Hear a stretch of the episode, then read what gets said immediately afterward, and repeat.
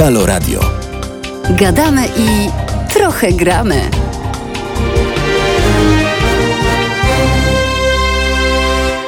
Wojtek Krzyżaniak, głos szczerej słowiańskiej szydery, godzina piętnasta. Zaczynamy wyrywanie chwastów. Dzisiaj, dwudziesty dzień lipca dwa tysiące dwudziestego roku. Kilka rzeczy nam aresztowali nam ministra. Ej, ej, Roz... chłopaki. Co? Wojtek. No? Jest piętnasta, dwudziestego lipca. No? Masz od dzisiaj pasmo dziesiąta trzynaście. Ty, ja byłem o dziesiątej. Teraz są aktualności. Ze mną. No i co? Mam iść? No tak. Do domu? No do domu. O tej porze? No będziesz stał w korkach. No dobra, no to zostawiam was z Kornelem. Kurde, a dlaczego ty mi nic nie powiedziałeś?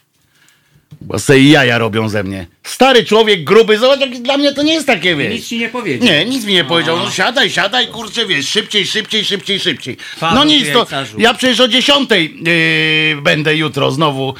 Ja dzisiaj byłem o dziesiątej, jutro też będę i codziennie o dziesiątej. Głos szczerej słowiańskiej szydery. A teraz masz korek, siadaj, właściwie jadę do domu, coś zjem sobie. Nara. Trzymaj się. Na razie. Cześć, Paweł. Dzień dobry, proszę Państwa. Minęła piętnasta, jest dwudziestego lipca, to są aktualności w Halo Radio. E, nazywam się Kornel Wawrzyniak, nie jestem głosem szczerej słowiańskiej szydery, która przeniosła się, tak jak słyszeliście Państwo przed chwilą, na dziesiątą do trzynastej, to aż o godzinę więcej szydery codziennie. A dzisiaj zaczynamy nowe pasmo, pasmo aktualności, które będziemy uprawiać od piętnastej do siedemnastej w każdy dzień tygodnia, pracujący, tak zwany, czyli poniedziałek, piątek.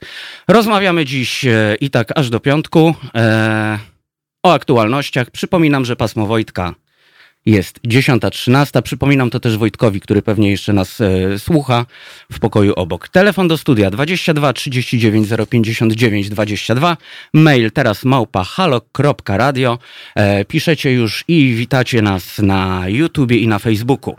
Przypominam, że jesteśmy medium obywatelskim i utrzymujemy się z waszych datków, co jest bardzo istotne dla wolności i niezależności tego radia i ogólnie wolności i przyszłości mediów. Dlatego zachęcam do stałych, regularnych wpłat. Dzisiaj rozmawiamy o znoszeniu obostrzeń przez Ministerstwo Zdrowia, mimo że epidemia wcale nie odpuszcza. Spojrzymy na statystyki zachorowań i sprawdzimy, co proponuje obywatelom Ministerstwo Zdrowia, co chce zrobić. Zobaczymy. piętnasta trzydzieści rozmawiamy o raporcie Towarzystwa Dziennikarskiego, które wskazuje między innymi na agitację wyborczą przez T V P. W studiu naszym gościem będzie Andrzej Krajewski, główny twórca raportu. Raport po raz pierwszy będzie zawierał też dane dotyczące radia, a nie tylko dzienników telewizyjnych, jak miało to miejsce w ostatnich latach. O szesnastej z socjologiem Romanem Mańką porozmawiamy o tym, czym ma być ruch obywatelski Solidarność, e, czy też nowa Solidarność, to jeszcze nie jest do końca jasne. E, o tym ruchu mówił Rafał Trzaskowski w Gdyni w piątek i no zobaczymy, ile tak naprawdę może mieć z tą obywatelskością taki ruch niby oddolny wspólnego. O szesnastej trzydzieści na takie zamknięcie, zakończenie rozmawiamy z naszym redakcyjnym kolegą, redaktorem Tomaszem Piątkiem o kremlowskich wpływach e, a propos Mierzei Wiślanej. E, jaki interes w tym ma Rosja? Mam nadzieję, że zdążymy też odnieść się do dzisiejszego aresztowania Sławomira N., znanego kolekcjonera zegarków. No to zaczynamy od e, koronawirusa. I od znoszenia obostrzeń. No, Wojtek mi tu mikrofon naprzestawiał, muszę się jeszcze poprawić. Minister Zdrowia w rozmowie z Onetem zapewnia, że sytuacja epidemiczna w Polsce jest pod kontrolą. Liczba zakażeń stabilizuje się w granicach dwieście pięćdziesiąt do trzystu przypadków na dobę. E, oczywiście zdarzają się i będą się zdarzać sytuacje, w których z racji większego ogniska e, zajmujemy wzrost zakażeń powyżej trzystu przypadków. Generalnie jednak nie obserwujemy w ostatnich tygodniach wzrostów zakażeń, a po zamknięciu ognisk na Śląsku można wręcz powiedzieć o spadku, dodaje. No i właśnie, co państwo na to? E, jestem ciekaw, dlatego dzwońcie i piszcie dwadzieścia dwa trzydzieści dziewięć zero pięćdziesiąt dziewięć dwadzieścia dwa oraz mail teraz małpa halo kropka radio. Oczywiście podglądam was też na YouTubie i na Facebooku i wasze kom- komentarze. E, no bo co? No to jednak minister, więc mówi prawdę czy nie mówi prawdy? Zaraz się zresztą o tym przekonamy, bo się do tego odniosę. No tak, wszystko ekstra. Przypadki spadają, dwieście pięćdziesiąt, trzysta, wszystko w porządku, w ogóle wszystko spada, jest ekstra. A tymczasem pięćdziesięciu dziewięciu pracowników prywatnej kopalni Silesia w Czechowicach-Dziedzicach zakaziło się koronawirusem, wyzdrowiało siedmiu z nich. Wzrost zachorowań nastąpił w ciągu ostatnich niespełna trzech tygodni. Jak się okazuje, sama kopalnia była do tej pory zaliczana do najbezpieczniejszych, jeśli chodzi o zakażenia. Ale tymczasem na świecie cały czas zachowuje się tendencja wzrostowa, mimo temu, co mówi pan minister. Stan epidemii na dziś, bo warto o tym wspomnieć, jest taki.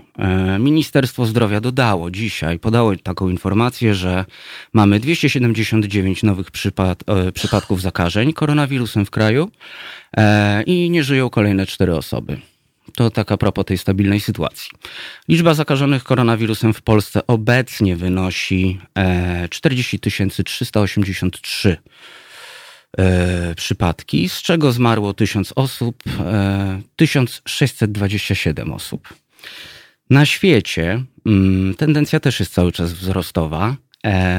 Niedawno w poranku redaktor Woźniak, w którym miałem okazję gościć, mogliście państwo usłyszeć o, o statystykach, bo jakby temat koronawirusa trochę spadł z takiego, no powiedzmy, trendu, jak to się mówi, clickbaitowego, no więc już nie jest interesujący, no i były wybory, było to wszystko, więc jakoś tak wszyscy sobie tą pandemię powoli, powoli odpuścili. No a wiadomo, że jak nie ma newsów, no to nie gadamy o tym i tak dalej. I z tego co pamiętam, to, no nie wiem, to było chyba z trzy tygodnie temu, mieliśmy jakieś trzynaście milionów, tam osiemset tysięcy przypadków.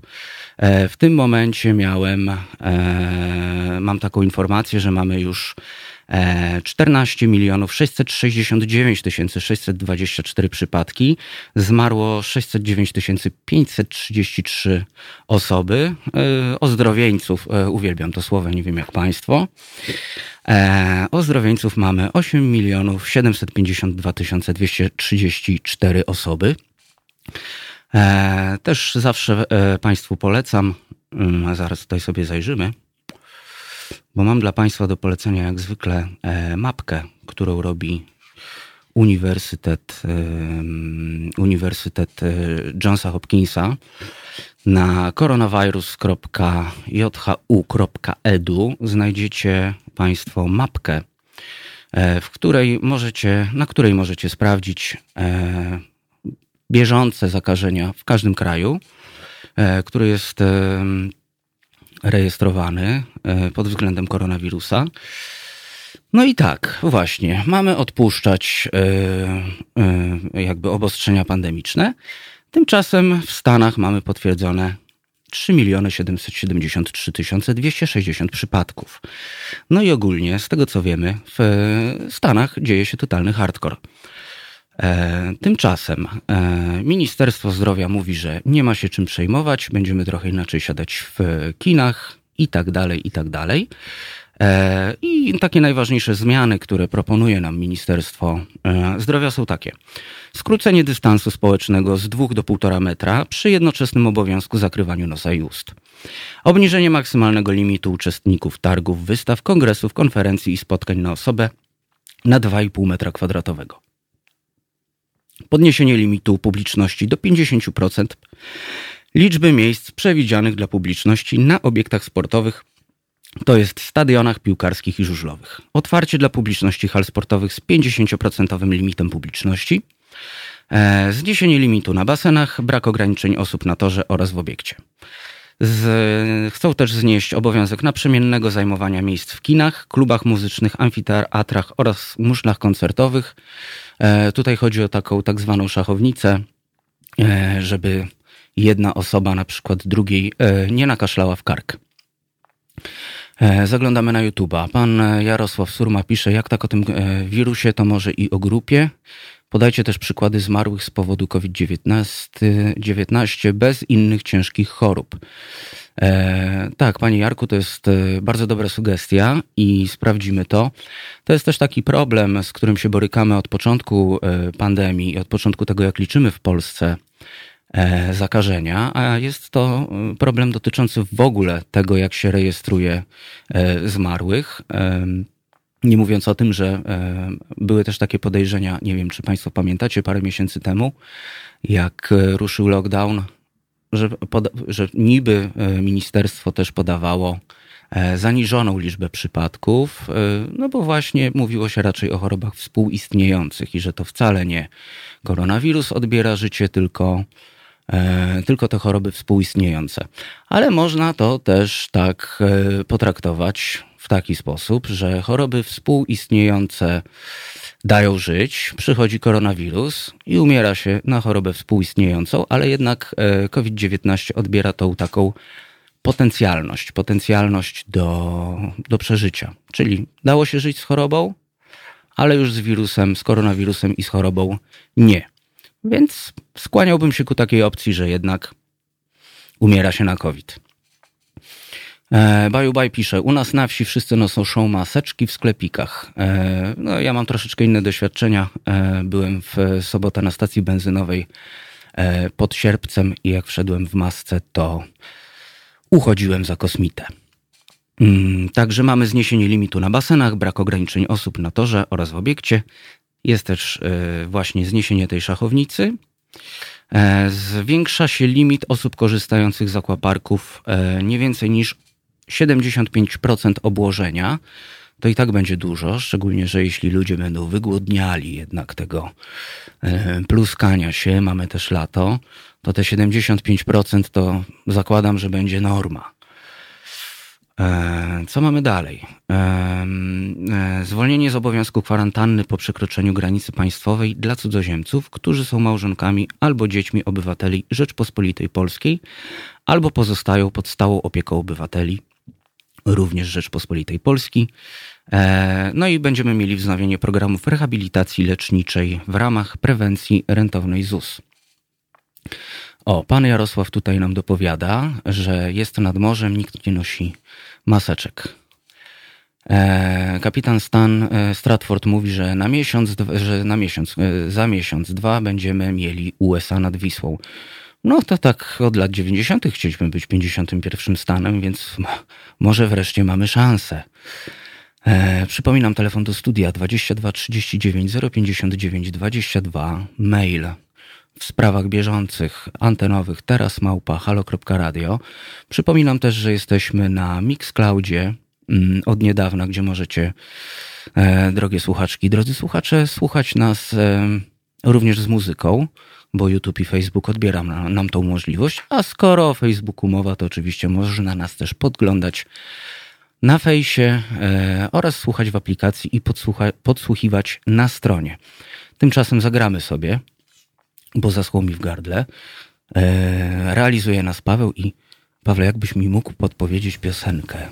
Tonight, Joe Cocker. Świetny numer. Słuchamy. Słuchajcie, powtórki programu.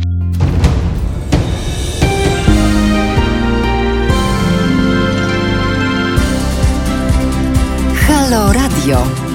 Pierwsze radio z wizją.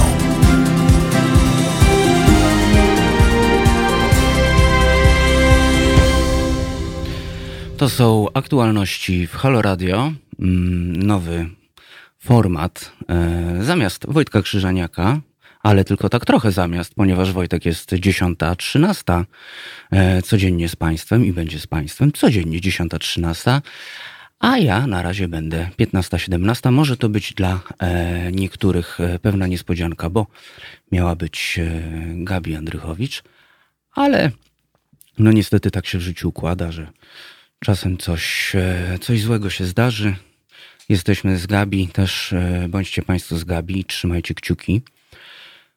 No i mam nadzieję, że niedługo wszyscy mamy nadzieję tutaj w naszej Halo Radiowej rodzinie, że wszystko się ułoży i Gabi do nas wróci. No i mam nadzieję, że będziecie Państwo słuchać jutro Halo Kultury. Telefon do studia dwadzieścia dwa trzydzieści dziewięć zero pięćdziesiąt dziewięć dwadzieścia dwa, teraz małpa halo kropka radio to mail, a my mamy piętnasta dwadzieścia i wrócimy jeszcze na chwilę do, do sprawy koronawirusa nad Wisłą, nie tylko na świecie, ponieważ dla Onetu wypowiedział się wirusolog, doktor habilitowany Tomasz Dziesiątkowski. No i a propos tych wszystkich obostrzeń, zniesienia tych obostrzeń, no tak trochę poleciał, powiedział, powiedział kilka ciekawych rzeczy, bo po pierwsze specjalista wirusolog uważa, że nic nie wskazuje na to, żebyśmy mogli w obecnej sytuacji epidemiologicznej luzować jakiekolwiek obostrzenia. Wirusolog też zwraca uwagę na doniesienia o zakażeniach w trakcie wesel, bo wesela się teraz robi i, i no jak widać są jaja. I co? Inne kraje jak Wielka Brytania wprowadzają z powrotem podwyższony rygor noszenia maseczek na przykład. To samo dzieje się w Hiszpanii. U nas też nie widać jakby spadku zachorowań. Jakie tam jakby? No po prostu nie widać spadku zachorowań. No i pan doktor, pan profesor właściwie wyraża nadzieję, że nie odczujemy konsekwencji tych zmian w najbliższym czasie. Ale bardzo, bardzo fajnie też pan profesor pojechał z tematem, ponieważ mówi tak, że zmniejszenie dystansu, mówienie o zmniejszeniu dystansu z dwóch metrów do półtora metra to taka zmiana na zasadzie robimy coś, ale w sumie to nic się takiego nie zmienia, bo ten dystans cały czas jest określony jako półtora do dwóch metrów, więc taka zasada, zasada tak na, na takim patencie. Zmienić coś, ale w sumie nic. Robert się dopytuje o Gabi. No, Gabi ma po prostu teraz swoje sprawy osobiste. I trzymajmy za nią kciuki. Co my tutaj jeszcze mamy? A, bo Państwo dyskutujecie cały czas o, o premierze naszej dzisiejszej a propos, a propos audycji profesora Hartmana i o telefonie od słuchacza. No, prześledźcie sobie Państwo najlepiej po, po prostu tą rozmowę gdzieś w wolnym czasie, no bo przecież mamy podcasty i mamy Mamy, mamy też, można nawet ten pasek na YouTubie cofnąć. Nie wiem, czy Państwo wiecie, tam go można złapać i tam do, do nastu godzin można go przesunąć. Taki tip, jakbyście chcieli e, posłuchać teraz, e, a najlepiej w przerwie na piosenkę, e, jakbyście chcieli posłuchać właśnie mm, rozmowy, a nawet bym powiedział egzaminu, jaki się tutaj odbył. No i tak właśnie, z tym koronawirusem też Państwo donosicie, że użeracie się w sklepach, czytam tutaj na naszym YouTube'owym czacie, że użeracie się w sklepach z ludźmi bez masek, z ludźmi, którzy nie zachowują odległości. Jest to wkurzające, prawda? Jeszcze jakoś tak jak są te obostrzenia w autobusach, w tramwajach, w komunikacji miejskiej, to tak jak zaobserwowałem w Warszawie, no to jeszcze w miarę jakoś tam działa. Że rzeczywiście ludzie siedzą co drugie siedzenie i wchodzą do maski, no bo mają, e, mają te maski, e, e, mają napisane, że te maski trzeba po prostu zakładać. Z takich jeszcze newsów czekamy na Tomka Piątka trochę i chciałbym, żeby się do tego odniósł w naszej e, rozmowie.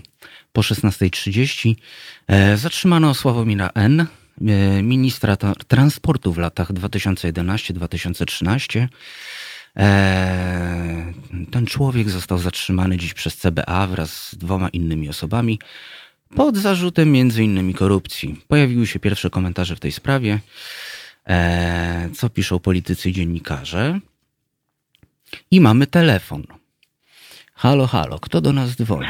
Z kim rozmawiamy? Dzień dobry. Dzień dobry. Dzień dobry, Bożena z Warszawy. Dzień dobry, pani Bożena. Chciałam się podzielić taką refleksją a propos koronawirusa, która to refleksja a, towarzyszy mi od mniej więcej jakiegoś miesiąca, kiedy to usłyszałam e, dyspozycję któregoś a, z zachodnich lekarzy. Ja w tej chwili, nie, to prawdopodobnie to było w Niemczech, ale ponieważ i od tamtej pory się sytuacja zmieniła, więc nie chciałabym, żeby w tej chwili a, to była nieścisłość, ale któregoś z tych państw powiedzmy bardziej cywilizowanych. Więc tam e, wyszedł pan epidemiolog, pan lekarz i mówi tak, e, mamy przebadanych tyle i tyle osób, e, no szacujemy, że to będzie się rozwijało mniej więcej w takim tempie, zamierzamy, zwię- bo teraz robimy tyle i tyle badań, chcemy zwiększyć ilość badań tam do a sto tysięcy na, w, ciągu, w ciągu doby, potem do dwieście trzydzieści i to nam da mniej więcej taki i taki obraz. I teraz tak, y, sytuację uważamy za w miarę bezpieczną i na krzywej spadającej. Jeżeli ilość zachorowań w ciągu dnia nie przekraczy stu przypadków, jednocześnie wskaźnik R, czyli ten wskaźnik zarażalności, będzie mniejszy od jednego, to znaczy, wiemy co to znaczy, że jedna osoba zarabia, zaraża mniej niż jedną, czyli się nie rozprzestrzenia ta choroba. I wówczas, jak w danym okręgu y, będą takie wyniki się utrzymywały przez tydzień, to wtedy możemy znieść obostrzenia do takich i takich, na przykład, żeby mogło być tam więcej niż ileś osób w restauracji, żeby a, można było skrócić dystans, z tym, że jeżeli po trzech dniach czy po tygodniu ta liczba zachorowań wzrośnie w tym obszarze, to my wprowadzimy znowu te obostrzenia, które były, ewentualnie zrobimy to nie w całym państwie, tylko na danym obszarze, bo mo- monitorujemy sekwencyjnie cały kraj i wiemy, gdzie przebiega i jak ta choroba. I to ja rozumiem, bo to nie jest skomplikowane. I taka, i, i, i taka interpretacja, taka narracja do mnie przemawia i ja naprawdę się chętnie dostosuję.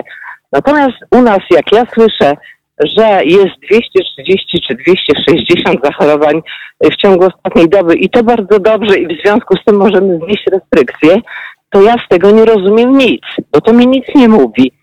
Ja przez jakiś pierwszy miesiąc czy dwa notowałam, robiłam sobie wykres, notowałam liczbę, liczbę zarażeń, liczbę zgonów i rzeczywiście to się układało w taką krzywą Gaussa, czyli w taką górkę, prawda? Taka góra ze szczytem, później jest spadek i to mniej więcej tak jest, tak wygląda ta krzywa na całym świecie.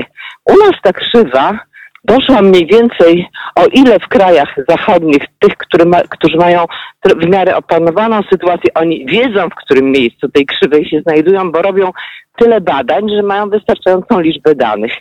O tyle u nas doszliśmy mniej więcej do połowy, albo i nie wiadomo do jakiego miejsca na tej, na tej krzywej i krzywa zamiast rosnąć czy spadać zaczęła iść w taki, w taki zębaty wzór grzebienia.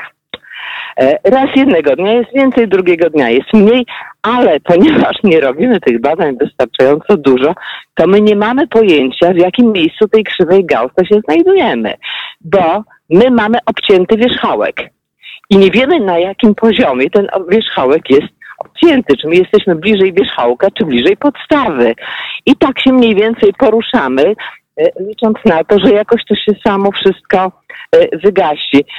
No i skutek jest tego, że to przecież nie tylko ja to widzę, ale wszyscy to widzimy, po prostu kompletnie nie ma zaufania do tego rządu, który to mówi, gdyż nie mówią tego eksperci, tylko to mówi albo pan minister zdrowia, który już sobie zasłużył na swoją opinię, albo pan premier, albo jeszcze ktoś inny, kto nie ma generalnie o, o temacie, tak jak wiemy, pojęcia, więc nasze zaufanie do decydentów jest zerowe.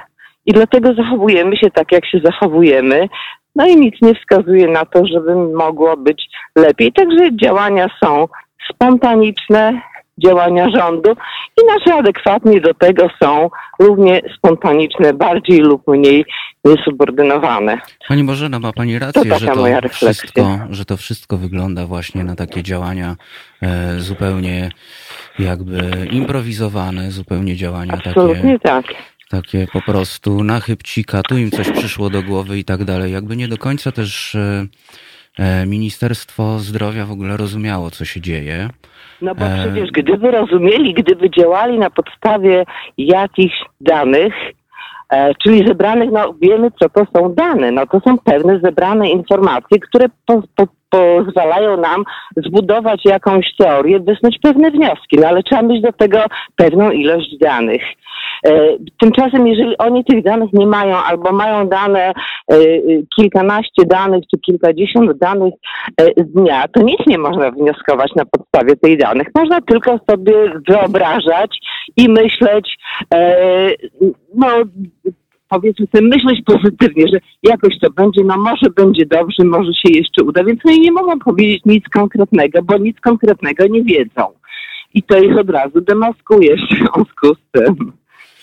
Pani Bożeno, bardzo dziękuję za telefon. Ja również dziękuję Już bardzo, do usłyszenia. Gość czeka, także będziemy e, zamykali e, koronawirusówkę. E, bardzo, bardzo fajną rzecz powiedziała Pani Bożena, a to jest e, kwestia właśnie tych e, statystyk, ponieważ no, cały czas słyszymy o wypłaszczaniu krzywej, żeby ta krzywa jakby nie przekroczyła, e, ten wierzchołek gdzieś nie wyszedł poza pewien, e, poza, poza taką e, płaską właśnie, y, która sygnalizuje, jaką mamy wytrzymałość i y, y, jakby służby zdrowia, tak? Jeśli za, za wysoko się ta krzywa y, ponad tą kreskę wychyli, no to leżymy i to wszyscy na świecie.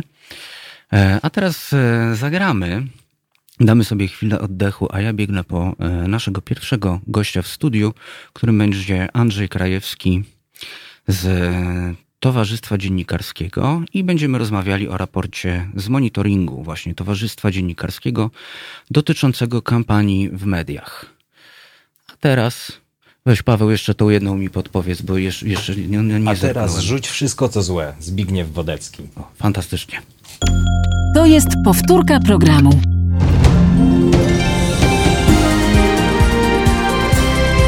Halo Radio. Sześć minut po w pół do czwartej.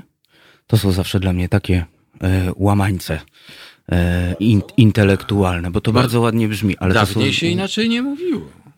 Za dziesięć piąta, to prawda, to taka szósta. Klasa. I... A kto się odezwał? Kto się odezwał? Ja się odezwałem. A, no tak, bo jest z nami już, proszę Państwa, Andrzej Krajewski, e, z którym będziemy rozmawiali o raporcie Towarzystwa Dziennikarskiego, które wskazuje m.in. na agitację wyborczą przez T V P, ale nie tylko. Więc może zaczniemy od początku. No, po, początek to w ogóle był bardzo dawno temu, dlatego że początek był przy wyborach samorządowych w osiemnastym jesienią. Pomyśleliśmy sobie w Towarzystwie Dziennikarskim, że warto popatrzeć na telewizję wtedy, kiedy no właściwie jest taki czas sprawdzenia, prawda?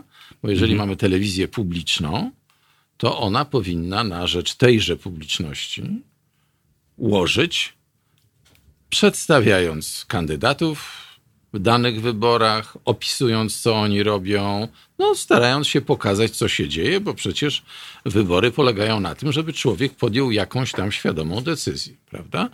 No a ponieważ tak się układa, że media tak zwane publiczne w Polsce docierają do bardzo dużej liczby osób, można powiedzieć do przeważającej, bo pamiętajmy o tym, że mówimy tylko o programach informacyjnych, nie mówimy mm-hmm. o filmach, prawda, tam cudach i tak dalej, rozrywkach, tylko mówimy o programach informacyjnych, to wiadomości to jest mniej więcej między dwa a trzy miliony widzów, ale jest i Teleekspres, jest i Panorama w drugim programie, no i jest całe T V P Info, którego myśmy nigdy dokładnie nie śledzili, ale też ono dociera do chyba półtora miliona widzów. Także w sumie to jest taka petarda informacyjna docierająca do od pięciu do siedmiu milionów osób. A, no i nie sposób nie zauważyć, że ona jakoś kształtuje wyobrażenia o życiu, poglądy, zasób informacyjny, jakieś sympatie, antypatie tych ludzi, bo, bo to jest obraz, prawda, i ten kandydat wygląda dobrze, ten wygląda źle, ktoś się rusza tak, ktoś się rusza inaczej. To wszystko się składa na decyzję, którą obywatele podejmują przy urnie. No i właśnie od tych wyborów e, e, samorządowych zaczęliśmy temu się przyglądać w taki pewien metodyczny sposób. E, zgodnie z wskazówkami medioznawców uznaliśmy, że najważniejszy moment dla widza to jest te wtedy, kiedy kandydat może przemawiać do niego własnym głosem i obrazem, prawda? Tak jak ja w tej chwili przemawiam do państwa, niektórzy mogą mnie nawet zobaczyć, no i to jest ta tak zwana setka, prawda? Pan nic tutaj nie udaje, nie moderuje, nie mówi, a Krajewski to powiedział, że, tylko Krajewski sam zasuwa. No i tak właśnie mierzyliśmy, jakie mają szanse ci kandydaci, kiedy pozwala im się zasuwać. No ale bardzo szybko okazało się, że można sobie pozasuwać, a potem pan powie, ale przecież ten Krajewski to w ogóle nie miał racji, bo i tutaj pan wyliczy, nie dość, że źle wygląda, stary jest, to jeszcze po prostu nakłamał bezczelnie i pan to wykaże. Więc wprowadziliśmy też taką ocenę jakościową, to znaczy, czy w sumie w intencji redakcji to, co ta setka, prawda, pokazana, mhm. czy ona się zapisała jakby na plus tego kandydata, czy na minus. Czyli i w związku z tym cały materiał, bo on się składa bardzo często z wielu setek, choć można znaleźć przeważający osobę, która no, przede wszystkim mówi się o danej partii, o danym kandydacie i taki no, dość skomplikowany, ale jednak opierający się na realiach system ocen wprowadziliśmy. No i to już jest w tej chwili czwarta Czwarty monitoring, czwarta ocena, którą przeprowadzamy. A w międzyczasie tak zwanym, choć podobnego nie ma, okazało się, że Krajowa Rada Radiofonii i Telewizji, czyli taka czapka, która ma czuwać nad mediami w Polsce, zaprzestała prowadzenia monitoringów. No, my jesteśmy, można powiedzieć, amatorami, znaczy nie jesteśmy amatorami jako dziennikarze, ale jako naukowcy na pewno, medioznawcy. Ci, którzy robią to naukowo, słusznie i za bardzo duże pieniądze, bo to jest kilkadziesiąt tysięcy złotych taki monitoring, e, przestali dostawać zamówienia od Krajowej Rady. Krajowa Rada, no już wybrana w dwa tysiące szesnastym roku, ona się zmieniła we wrześniu dwa tysiące szesnastego roku i ta nowa Krajowa Rada, obsadzona w całości przez Prawo i Sprawiedliwość, doszła do wniosku, że te monitoringi są niepotrzebne. No, można monitorować na przykład ile jest piosenek polskich, albo rola kobiet w, w programach różnych, prawda, to Unia Europejska akurat ich o to prosiła, no ale takie rzeczy jak tam monitoringi w okresie wyborczym, nie, nie, nie, to lepiej tego nie robić, bo, bo to się łączy z ocenianiem nadawców, a, a nadawcy są wolni, jeśli chodzi o swoje programy, mogą robić co chcą w zasadzie, no i tych monitoringów nie było, no i zrobiło się tak, było takie spotkanie teraz w lutym tego roku u Rzecznika Praw Obywatelskich. Okazało się, że media są monitorowane wyłącznie przez organizacje społeczne. Znaczy takie jak my. Towarzystwo Dziennikarskie, jest taka um, fundacja w Toruniu, która też monitoruje, jeszcze parę. No i wszystko to są monitoringi, no na pewno merytoryczne, ale no nie można ich porównywać z czymś takim, co na przykład zrobiła w Krakowie Akademia Papieska. Wydział Komunikacji, już nie pamiętam nazwiska profesora, ale szacowany ksiądz profesor. I on w dwa tysiące siedemnastym roku na zamówienie tejże Krajowej Rady Radiofonii i Telewizji zrobił taki monitoring. I on wyszedł na tyle dobrze, że Rada przez dwa lata ukrywała jego wyniki. Mimo tego, że Kraków, że Papieska, że ksiądz, no, no, wyszło, no wyszło tak jak wyszło. No, wyszło, że to czysta propaganda. W tej, w tej telewizji tak zwanej publicznej i w tych informacjach. I wreszcie po wielu zabiegach udało się to wyciągnąć w zeszłym roku od e, Krajowej Rady. No i teraz rozumiemy, dlaczego oni już nie chcą zamawiać. No bo chyba musieliby zamówić u Rydzyka i też nie jest pewne, czy tam ktoś by się nie wychylił. No bo, wie pan, to tak, no jaki koń jest, każdy widzi. Jeśli się obejrzy te wiadomości, posłucha tego, czy posłucha dzienników radiowych w programie pierwszym, no to naprawdę nie sposób nie zauważyć, że to już w ogóle nie jest radio, to już w ogóle nie jest telewizja informacyjna. To nawet nie jest agencja P R. Dlatego, że agencje P R mają zapisane w kodeksie etycznym e, agencji P R, pierwsze zdanie brzmi, e, P R-owiec nigdy nie e, sprzedaje, no nie wypowiada kłamstwa. Mhm. No tu kłamstwa są na każdym kroku, więc oni nawet nie są P R-owcy. No, ja z racji wieku poważnego, który reprezentuje, ja doskonale pamiętam towarzyszy z Wydziału Prasy, Radia i Telewizji K C P Z P R i to jest dokładnie twór tego rodzaju. Pracownicy frontu propagandowego redagują wiadomości. Co do tego nie ma najmniejszej wątpliwości. Ale pan wspomniał, że nie tylko wiadomości. Rzeczywiście, myśmy oglądali porównawczo również fakty i wydarzenia.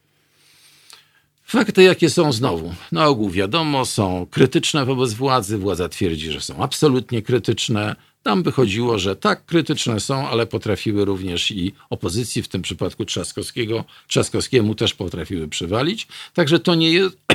One są krytyczne wobec władzy, ale nie są bezkrytyczne wobec opozycji. Natomiast jeśli chodzi o wydarzenia Polsatu, to sprawa jest smutna. Oni są... To jest redakcja pod ciśnieniem. Mhm. To jest redakcja pod ciśnieniem politycznym i to widać w ich relacjach. Oni nadal, nadal można powiedzieć, to są porządni ludzie, porządni dziennikarze, ale oni wyraźnie rezygnują z przyciskania, rezygnują z drążenia, rezygnują z dociskania e, jednej strony. Druga strona jest traktowana normalnie. A najchętniej uciekają w Michały. We wspaniałe, niepolityczne, fajne informacje, które coś tam dadzą i trochę uśmiechu, i trochę wiedzy, i trochę przestrzegą, jak unikać jakichś określonych rzeczy. Rzeczywiście e, są bardzo dobre. Czyli, czyli widać, że to jest zespół pod presją. No ja gadam i gadam, pan w ogóle nie pyta. No ja się chciałem zapytać o... Może tak, bo tak słucham pana, panie Andrzeju i... E... No niby mówimy o tym, że tak widać, że włączy się to T V P i widać. Ja miałem na przykład duży kłopot z Trójką po przejęciu przez obecną władzę Trójki, bo na początku, to jest oczywiście jakaś moja hipoteza tylko, ale jestem trochę zboczony filozoficznie, jeśli chodzi o dyskursy. Ja słyszałem taką bardzo miękką propagandę na początku. Zaraz po przejęciu Trójki mm. było słychać, Łyba że ten... mówił mniej więcej no, szesnastym, bo to się tak, w szesnastym zaczęło. Tak? tak, że tam gdzieś e, przebijały się takie nuty właśnie, że jak był jakiś taki program trochę bardziej młodzieżowy, to on już był y, taki właśnie bardziej na miękko jeszcze, ale gdzieś się pojawiało Bóg, honor, ojczyzna troszeczkę tak. To wszystko zaczynało tak cały czas zbaczać, mhm. cały czas na miękko. Ja na to oczywiście wyczulony. Oplułem kiedyś mojej mamie szybę w samochodzie po prostu w środku, bo tak, tak się wpieniłem. Um, I też myślę o czymś takim, że jednak mamy taki jakiś model w kraju i myślę, że wiele osób tak ma. My, my jesteśmy też w pewnej bańce. Siedzimy sobie teraz w radiu, gadamy, dziennikarze o dziennikarstwie. Mamy znajomych, mamy, no, tak. określeni ludzie nas słuchają. I, i nie chcę też, też tak, i nie chcę też powiedzieć, że, że chodzi tylko na przykład o prowincję e, czy tak dalej, albo tylko o miejsca, gdzie dociera samo T V P, ale mam wrażenie, że jednak wiele osób, bo my jesteśmy w bańce, a wiele osób e, nie ma tak ukształtowanego aparatu krytycznego wobec mediów, co jest zresztą winą kształtu mediów od trzydziestu jeden lat w pewnym sensie. No wie pan, to, to, to jest w ogóle dyskusja, bo to ja mam dyskusja. Za sobą doświadczenie mojego syna w amerykańskiej szkole. I to się zaczyna od szkoły, proszę pana. To się zaczyna, krytyczne myślenie to jest to, że możesz przerwać nauczycielowi. I możesz powiedzieć, że myślisz inaczej i on ci dwójnie postawi, nie będziesz się bał. Od tego się zaczyna cała sprawa. No właśnie i tutaj się gdzieś właśnie zaczepmy, bo mam wrażenie, że tak, nie przerywa się nauczycielowi. I jest też tak, że część osób po prostu widząc coś w tej telewizji, już pal licho jaki kanał, po prostu mówi, to jest w telewizji, to to jest prawda. No, przecież na tym się na, polega mechanizm reklamy. Widziane w telewizji, prawda? Reklamy prasowe, reklamy jakieś tam, as seen on T V. To po angielsku tak leci i stamtąd ja to znam doskonale. Telewizja to znaczy, że to było prawdziwe. No przecież widzisz, no widzisz, prawda? Jest. No. Dokładnie tak. Ale wróćmy może do raportu. Hmm, tak. E, porozmawiajmy trochę o wynikach. No bo wzięliście jakby na ruszt nie tylko wiadomości T V P, chociaż e, właśnie piszecie, że Eee, niech, no ja tutaj sobie zerknę, bo mam bardzo dużo notatek dzisiaj. O, wspaniale, bo ja mam bardzo mało. Nie, no ja słyszałem o tych dwudziestu pięciu stronach. No tak, ale przecież nie mam ich wydrukowanych. Muszę w razie czego patrzeć w yy, moją komórkę, która jest nowa. Ja jestem stary, to, to nie konweniuje. I wie pan. Właśnie. No dobrze, już. Właśnie, tak, już zaglądam. mam, już mam. Dobrze. W oświadczeniu na waszej stronie tak. e, jest taki zapis. Przypominamy o tym, ponieważ utrzymanie rozsadników kłamstwa i nienawiści w mediach podających się za publiczne prowadzi do fałszowania kolejnych wyborów. Ja panu powiem, bo tak naprawdę myśmy stwierdzili to, co naprawdę widać gołym okiem. Widać i słychać, to mówię. I nasza największa frustracja polega na tym, że to już jest czwarty monitoring. Myśmy obsyłali wynikami tego monitoringu wszystkich świętych, to znaczy Rzecznika Praw Obywatelskich, to znaczy Państwową Komisję Wyborczą, oczywiście Krajową Radę Radiofonii i Telewizji. Um, I nic się nie działo. I nic się nie dzieje. Um, system jest tak ustawiony, że jeżeli się chce zrobić to, co yy, świeżo poślubiony szef telewizji państwowej chciał zrobić, to się zrobi. Nie ma żadnej siły, żeby mu się przeciwstawić. Chociaż to jest niezgodne z prawem, to jest zaprzeczenie idei mediów publicznych, to jest zaprzeczenie prawa, które mówi o mediach publicznych, bo to prawo wyraźnie stwierdza, jakie one mają być. I mają być przede wszystkim bezstronne, mają być niezależne, mają być wyważone. Tego wszystkiego nie ma, artykuł dwudziesty pierwszy ustawy. Dlaczego? Bo ta ustawa jest wydrążona. Krajowa Rada Radiofonii i Telewizji, jeżeli by naprawdę chciała, to może zwrócić uwagę publicznemu nadawcy, że jest niepubliczny. A publiczny nadawca może się roześmiać na to. Ponieważ w tej chwili nawet Krajowa Rada nie jest w stanie go wyrzucić, prawda? Bo Rada Mediów Narodowych zajmuje się tym, czyli zupełnie inne ciało. Jedni są od oceny, drudzy są od decyzji personalnych. No to się kompletnie rozjeżdża. Ale tak to zostało ustawione po to, żeby tak było. I, i na tym polega nasza frustracja, że robimy coś, pokazujemy, wszyscy kiwają głową, no media piszą o tym, nic się nie dzieje. Byłem na posiedzeniu Komisji Senackiej, Komisji Kultury. Dyskutowano właśnie nad sprawozdaniem Krajowej Rady Radiofonii i Telewizji. Pan przewodniczący przez godzinę mówił, jakie mają wspaniałe osiągnięcia w technicznych badaniach.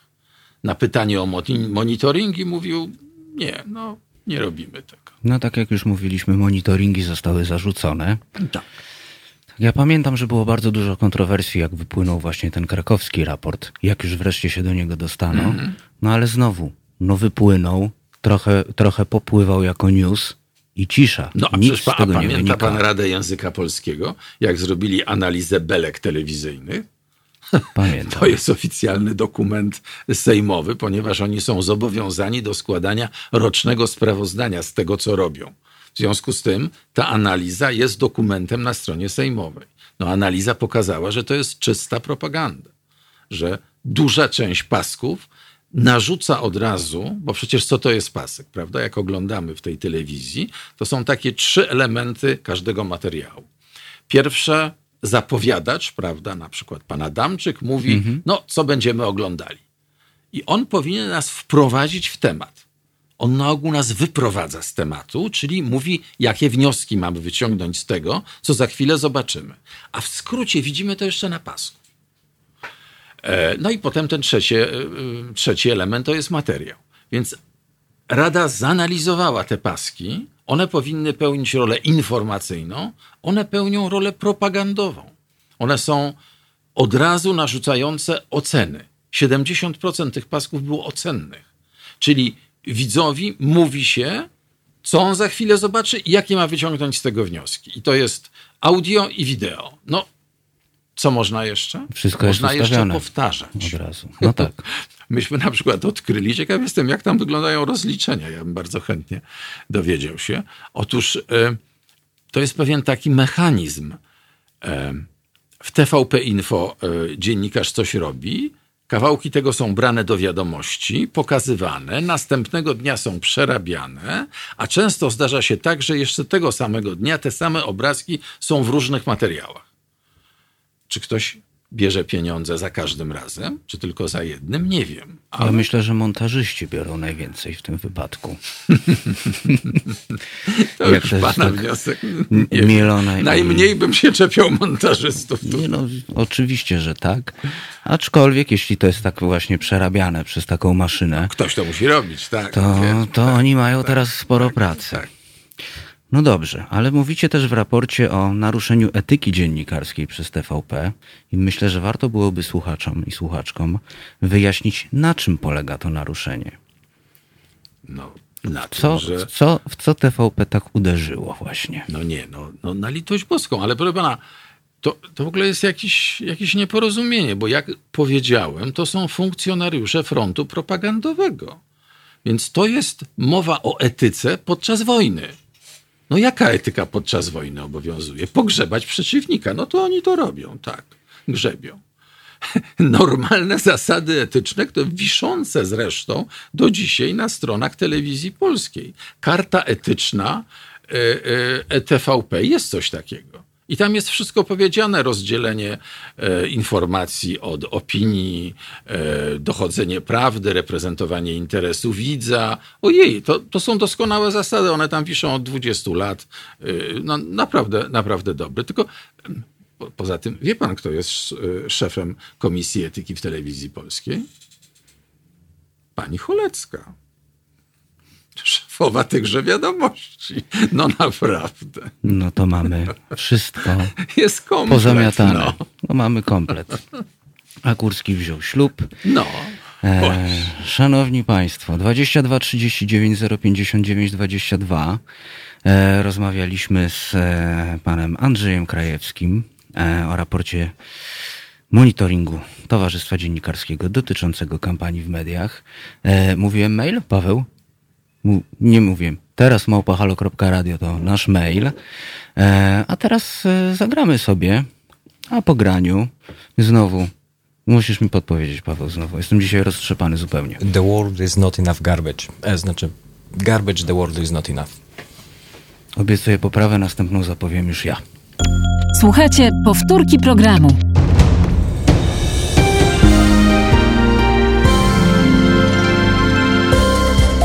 Halo Radio. Pierwsze medium obywatelskie.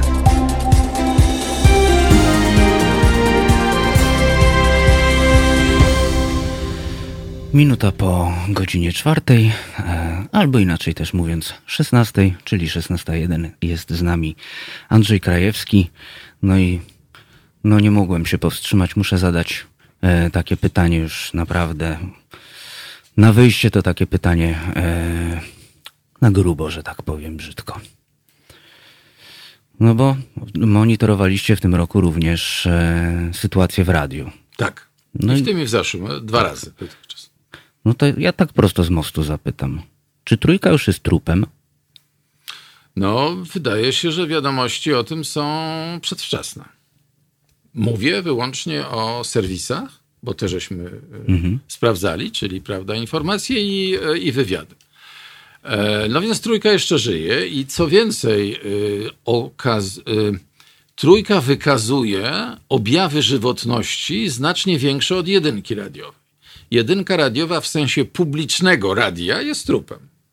Yy, to jest tak jak wiadomości. Radio kompletnie niepubliczne, wyniki tam no, jednoznacznie wskazują. Był Duda, Duda, Duda, Trzaskowski rzadko, a jeżeli to źle. To, to była zasada. Natomiast w trójce jednak to wyglądało inaczej. Przy czym, wie pan, to jest niesłychanie trudna sprawa. Ja nie wiem, czy pan i czy państwo słuchacze wiedzą, że w sensie obsady personalnej yy, anteny Polskiego Radia już nie istnieją. Informacyjna agencja radiowa zatrudnia serwisantów, czyli tych, którzy mówią, tak jak pan tutaj, zarówno w jedynce, jak i w trójce, w dwójce, wszędzie. Czyli ma pan dyrektora anteny, który nad swoimi no, ważnymi pracownikami, którzy tworzą jakoś obraz tej anteny, mm-hmm. prawda, bo mówią do ludzi, przekazują im informacje, to nie są jego pracownicy. To są pracownicy informacyjnej agencji radiowej, centrali. Czyli masz pan ludzi, których pan nie masz. to możesz na nich wpływać tylko do pewnego stopnia, bo pieniądze oni biorą gdzie indziej. No to jest absurdalna sytuacja, ale tak to niestety wygląda. Mimo tego, ponieważ no, trójka była już właściwie trupem, została jakoś tam wyjęta, reanimowana, więc jeśli chodzi o tę informa- część informacyjną, to trzeba powiedzieć, że ta reanimacja się przynajmniej w części udała. Ona jeszcze dycha, daje się tego słuchać. Jest istotna różnica, nie będę zarzucał Państwa liczbami, bo to w radiu i tak ulatuje, to nie ma sensu, ale e, is, widać e, większą niezależność, wie, no większe cechy dziennikarskie wykazują e, serwisy trójki niż serwisy jedynki, więc no, to jest dobre. To jest chyba jedyny przykład, kiedy chęć zamordowania jakiejś części mediów publicznych e, nie udała się do końca. Czyli trójka jest tak trochę pod respiratorem, można powiedzieć. Można powiedzieć, że jest na sztucznym oddychaniu, a dzięki temu oddycha, tak. No to jest, wnio- to jest, no optymistyczny to jest, to jest całkiem optymistyczny wniosek na, na wyjście. To ja wychodzę. Dobrze, to w takim razie. Dziękuję bardzo. Był z nami Andrzej Krajewski z Towarzystwa Dziennikarskiego. Rozmawialiśmy o monitorowaniu tego, co się działo podczas wyborów w mediach. A teraz, no cóż, trzeba powiedzieć również o naszej zrzutce dotyczącej informowania społeczeństwa, ile pieniędzy zabiera z budżetu państwa rocznie Kościół, a jest to przeszło dwadzieścia miliardów złotych. Zrzutka.pl ukośnik kampania, a reszty dowiecie się państwo z, to się chyba tak ładnie mówi, Linera.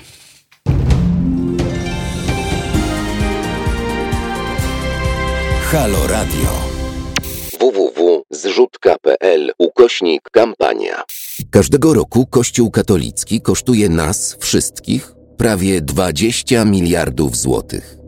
Wiele z tych pieniędzy płynie do Kościoła setkami kanałów dzięki setkom aktów prawnych tworzonych przez ostatnie trzydzieści jeden lat przez wszystkie rządy, by zapewnić sobie, jeśli nie przychylność, to choćby brak wrogości ze strony Kościoła.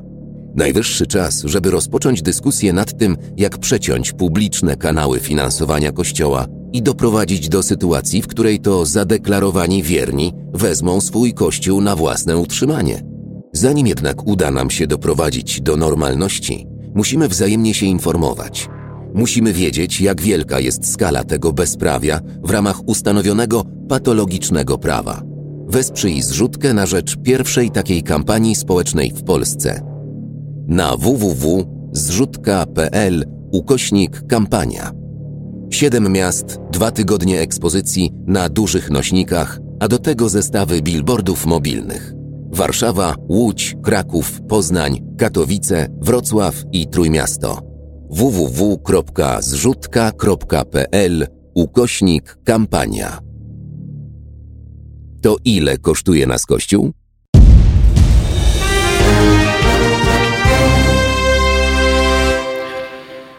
szesnasta siedem, po krótkim przerwniku kościelnym wracamy na antenę.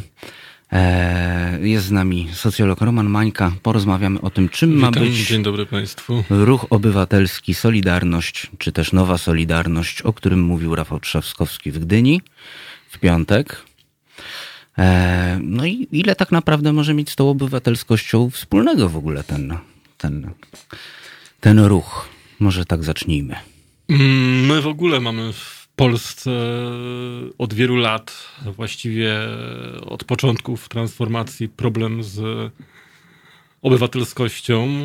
Swego czasu profesor Gliński, zanim jeszcze wszedł do polityki, w czasach, kiedy pracował na Uniwersytecie Warszawskim, pamiętamy, że i w Polskiej Akademii Nauk pamiętamy, że on zajmował się między innymi właśnie społeczeństwem obywatelskim jako socjolog, przeprowadził badania na temat jakości społeczeństwa obywatelskiego i zasobów społeczeństwa obywatelskiego, jakie istnieją w Polsce, i z tych badań wyłonił się bardzo pesymistyczny obraz.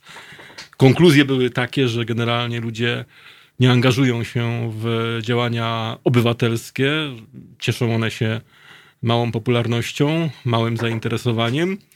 Jedynie na takim styku z obszarem klientelistycznym, tam gdzie występuje pewien interes, możliwość redystrybucji pracy, czy uzyskania zatrudnienia, czy wejścia w jakieś y, korzyści, czyli taki element merkantylny, mhm. to jedynie w tej sferze to zaangażowanie było bardzo wysokie.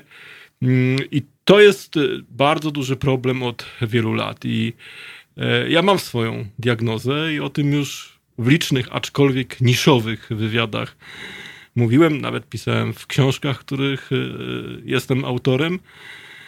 Otóż problem w Polsce polega na tym, iż u nas przeciwstawiono z jednej strony obywatelskość, a z drugiej strony zaangażowanie polityczne czy zaangażowanie partyjne. Natomiast tym takim kanałem, czy tą taką przestrzenią, gdzie działania obywatelskie mogą być prowadzone, są również partie polityczne i nie ma sprzeczności, czy nie ma antynomii pomiędzy działalnością partii politycznych a zaangażowaniem typowo obywatelskim. Niestety w Polsce ta antynomia występuje i w naszym kraju właściwie od początku lat transformacji to, co mówię, mhm. to jest pewna analiza, której skutki dzisiaj zauważamy, bo jeżeli Szymon Hołownia opiera swoją całą kampanię na awersji wobec partii politycznych. On krytykuje partie polityczne. Z drugiej strony, jeżeli dzisiaj Rafał Trzaskowski po wyborach prezydenckich, mając kapitał dziesięć milionów wyborców, nie idzie w stronę partii politycznej, tylko w stronę jakiegoś ruchu obywatelskiego czy społecznego. Tak, ja przypomnę. To, to, to, to wynika właśnie z tej pewnej awersji czy nieufności, mhm. która została w Polsce wywołana wobec partii politycznych. Jest taka, takie ciekawe doświadczenie, że i, i ono jeszcze cały czas obowiązuje.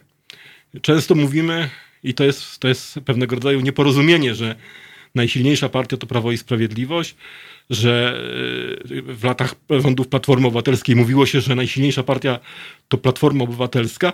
Otóż tu jest wyraźny dysonans, bo gdy popatrzymy na to strukturalnie, czy pod względem zasobów członkowskich, to najsilniejszą partią ani nie było Prawo i Sprawiedliwość, ani nie była Platforma Obywatelska. Do dzisiaj, i to jest bardzo ciekawy moim zdaniem socjologiczny wniosek, do dzisiaj najsilniejszymi partiami w Polsce są formacje postkomunistyczne, czyli Polskie Stronnictwo Ludowe. Ono kiedyś miało dwieście tysięcy członków, dzisiaj się mówi o ponad stu tysiącach, stu pięćdziesięciu. I Sojusz Lewicy Demokratycznej, który w okresie świetności miał chyba sześćdziesiąt tysięcy członków. Powołam się na jeszcze jedno takie bardzo ważne doświadczenie, które również skłania nas ku pewnym socjologicznym wnioskom. Otóż były dwa takie zdarzenia w, w Platformie Obywatelskiej, które diagnozują nam słabość partii politycznych i pokazują, na czym ono polega. W dwa tysiące dziesiątym roku Platforma Obywatelska borykała się z problemem wystawienia kandydata na prezydenta i zarządziła wewnętrzne prawybory. Głosować można było za pomocą internetu, a więc wystarczyło podejść do komputera i, i przy użyciu myszki, klawiatury oddać głos. Okazało się, że na czterdzieści tysięcy członków, nawet pięćdziesiąt tysięcy, czyli połowa członków, nie wzięła udziału w tych prawyborach. Czyli ta druga połowa, nieaktywna, mhm. była czystą fikcją. Oni przyszli do polityki ze względów klientelistycznych, z uwagi na jakieś domniemanie korzyści, z uwagi na chęć pozyskania pracy, zatrudnienia w administracji, ale nie było tego scalania tożsamościowego, światopoglądowego, ideologicznego, programowego. I drugi moment to jest rok dwa tysiące trzynasty, kiedy o funkcję przewodniczącego Platformy Obywatelskiej ubiegał się Donald Tusk i Jarosław Gowin. I tu się właściwie his- historia powtórzyła. Był y, ten sam mechanizm głosowania. Również elektronicznie przy użyciu komputera i myszki można było oddać głos. I jest identyczna sytuacja. Połowa członków nie bierze udziału w głosowaniu. I jeszcze wcześniej, chyba w roku dwa tysiące trzecim czy dwa tysiące czwartym, kiedy prowadzono weryfikację członków w Sojuszu Lewicy Demokratycznej, okazało się, że połowa członków, ponad połowa, tam chyba sześćdziesiąt procent, nie istniała, nie przeszła tej weryfikacji. To pokazuje, że polskie partie, mimo że są słabe, bo jak porównamy je na przykład z partiami w Hiszpanii, gdzie socjaliści to jest ponad sześćset tysięcy, ludowcy, prawicowa partia to jest ponad siedemset tysięcy, czy z Niemcami, gdzie C D U to jest też ponad siedemset tysięcy, socjaliści około siedemset tysięcy, no to polskie partie, które liczą czterdzieści trzydzieści tysięcy, te, które rządziły, no to, to, to, to one są w skrajnej dysproporcji. To jest bardzo To są bardzo małe zasoby członkowskie, a do tego jeszcze dowiedzieliśmy się z tych wydarzeń, które ja przywołałem, że połowa tych zasobów członkowskich była tylko na papierze, że ona nie istnieje. To jest problem związany z, i ja to diagnozuję w taki sposób, z czego to wynika i z czym jest to, to, to, z czego to, z czym jest to związane. Otóż są w naszej polityce pewne, w naszym życiu publicznym w ogóle, pewne dysonanse. Mówi się, że Polska jest krajem demokratycznym, ale jak się popatrzy na partie polityczne, to tam demokracja nie funkcjonuje. Jest w socjologii i w politologii taki wskaźnik, który się nazywa poczucie sprawczości. To znaczy e, społeczeństwo czy ludzie, wyborcy definiują, na ile ich zaangażowanie w politykę, w życie e, publiczne wywoła sprawczość i okazuje się, że ta ocena jest bardzo niska. W związku z tym, ponieważ w partiach nie funkcjonuje demokracja, członkowie nie mają wpływu na to, jak wyglądają listy wyborcze, je się ustala gdzieś centralnie w Warszawie, nie mają wpływu na to, kogo się wystawia, jak przebiegają wewnątrzpartyjne procesy, jak wygląda selekcja elit, kogo, jak wygląda selekcja kadr, kogo się nominuje na różne stanowiska. A więc skoro nie ma w, w ramach partii procesów demokratycznych i jest bardzo niskie poczucie sprawczości, to wiąże to się z osłabieniem chęci społecznego zaangażowania, uczestnictwa w partiach politycznych. I to jest to, co odstrasza od partii politycznych. Z drugiej strony, drugi taki proces, i tu, tu mamy również do czynienia z pewną sprzecznością, bo formalnie mhm. mówi się, że Polska jest krajem samorządnym. Ale to jest również nieprawda, bo gdy popatrzymy głębiej, to się okazuje, że agregaty, które powinny prowadzić selekcję elit i dostarczać elit do systemu politycznego, jak również agregaty, które powinny dokonywać selekcji kadr i dostarczać kadr, a więc partie polityczne są scentralizowane. No wszystkie te, obserwujemy to w Prawie i Sprawiedliwość, wszystkie decyzje podejmowane są centralnie. Właściwie Jarosław, Jarosław Kaczyński autorytarnie zarządza tym ugrupowaniem. W Platformie Obywatelskiej nie na taką skalę, ale było bardzo podobnie. W, czas, w czasach Donalda Tuska to również było centralne zarządzanie. Tak samo w czasach S L D i tak dalej. Więc to powoduje, że społeczeństwo w tego rodzaju niedemokratycznych i niezdecentralizowanych ugrupowaniach nie chce uczestniczyć. Jest jeszcze drugie obciążenie, które wywołuje niechęć do partii politycznych. Ono będzie malało, bo się zmiany pokoleniowe w Polsce dokonują, ale ono było mocne na początku lat dziewięćdziesiątych i później w latach dwutysięcznych. To jest obciążenie historyczne, a więc pamięć o Polskiej Zjednoczonej Partii Robotniczej i praktykach tam funkcjonujących, roli, jaką ta partia odgrywała i jej niedemokratycznym statusie, jej niedemokratycznych podszynaniach powodowała, że był uraz do zaangażowania partyjnego. To bardzo mocno występowało na początku lat dziewięćdziesiątych. Natomiast ja często sięgam po taką metaforę. Partia polityczna jest narzędziem.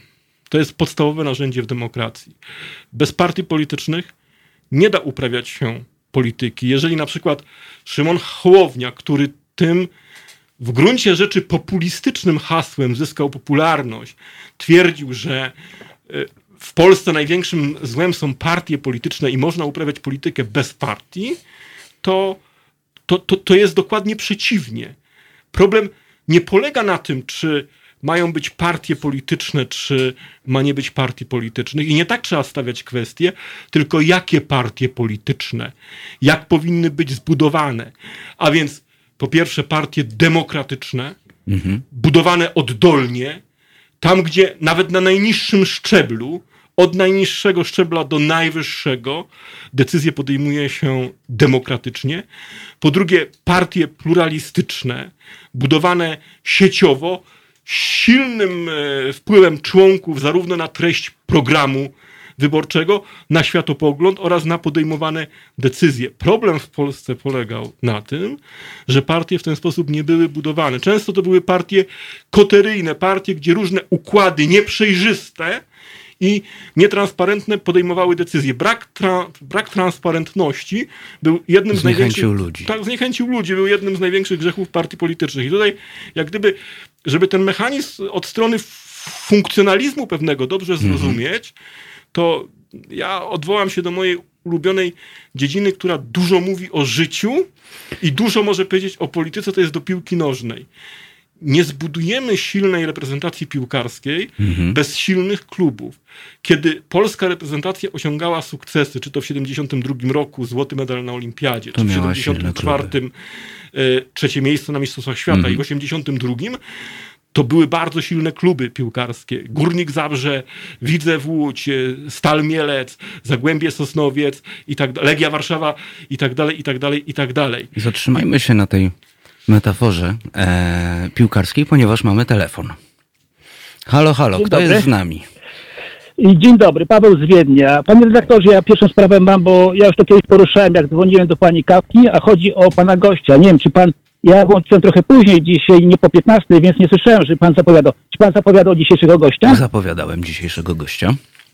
Aha, to pewnie mnie umknęło. Słyszałem, że miał być Krzysztof, yy, pan Piątek miał być, pan redaktor Piątek. A miał to o szesnasta trzydzieści, ale... to dziesięć minut jeszcze. Aha, aha, rozumiem. Reasumując, to chodzi mi o to, że ja tego gościa uwielbiam i dlatego ja już kiedyś dzwoniłem, że dziękuję panu pan bardzo. Już jest usprawiedliwiony. Tak, pan Rafał, pan Roman Mańka wie, że ja już dzwoniłem do pani Kawki w tej sprawie, że proszę po prostu, jak będzie ten pan, żeby go po prostu reklamować, bo to jest człowiek, który jest kompetentny do bólu.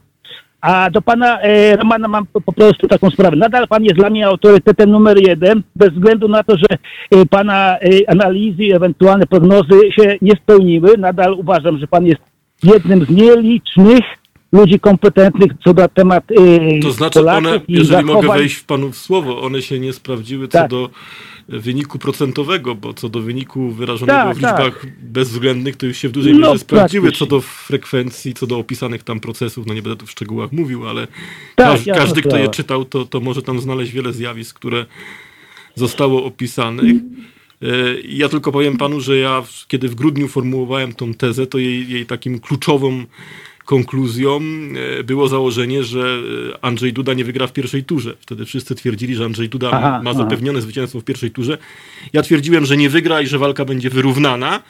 Później z obliczeń mi zaczęło wychodzić, że, że wygra Trzaskowski. Uważam, że gdyby wybory były uczciwe i równe, to Trzaskowski by je wygrał. A rozmawialiśmy też o, no, o roli mediów. Właśnie, do, właśnie dlatego zmierzam, wie pan, bo pan te swoje podstawy do analizy Yy, przyjął na warunkach państw, taki pan podał pan przykłady Portugalii, przykładowo tam, że tak się odbyło i tak dalej, już nie będę tego yy, poruszał.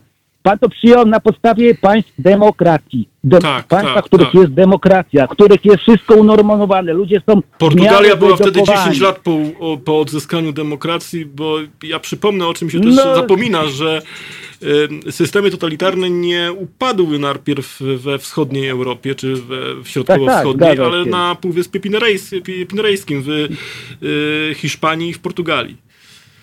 No dlatego właśnie pan to przyjął te swoje analizy na podstawie, no niestety, Polska to jest ewenement, tu trzeba jasno sobie powiedzieć, ja to, pan to, oczywiście to próbował delikatnie nakreślić, pan tu nikogo nie obrażał, a ja to powiem... Czyli my, za, my, my też, wejdę jeszcze panu w słowo, przepraszam, że wchodzę oczywiście, ale ja, ja uważam, że w polskiej przestrzeni publicznej do pewnych rzeczy zbyt łatwo przechodzi się do porządku dziennego, m, dlatego, że gdy się czyta raport O B W E, no to tam zastosowano taką samą klauzulę właściwie jak w stosunku do wyborów na Białorusi czy w Rosji. A więc, że były tak. to wybory nieuczciwe. Tak więc tak. jeżeli my jako kraj europejski, który był przez wiele lat stawiany jako wzór dla państw odzyskujących demokrację, idących w kierunku wolności, przesunęliśmy się w tym momencie w stronę wschodu i w stronę takich systemów jak Białoruś czy Rosja, no to bardzo źle o nas świadczy. No ale niestety ja muszę skonstatować, że jak patrzę na te wybory i analizuję je i na różnego rodzaju mechanizmy, które zostały uruchomione, to muszę powiedzieć również, że to nie były wybory demokratyczne.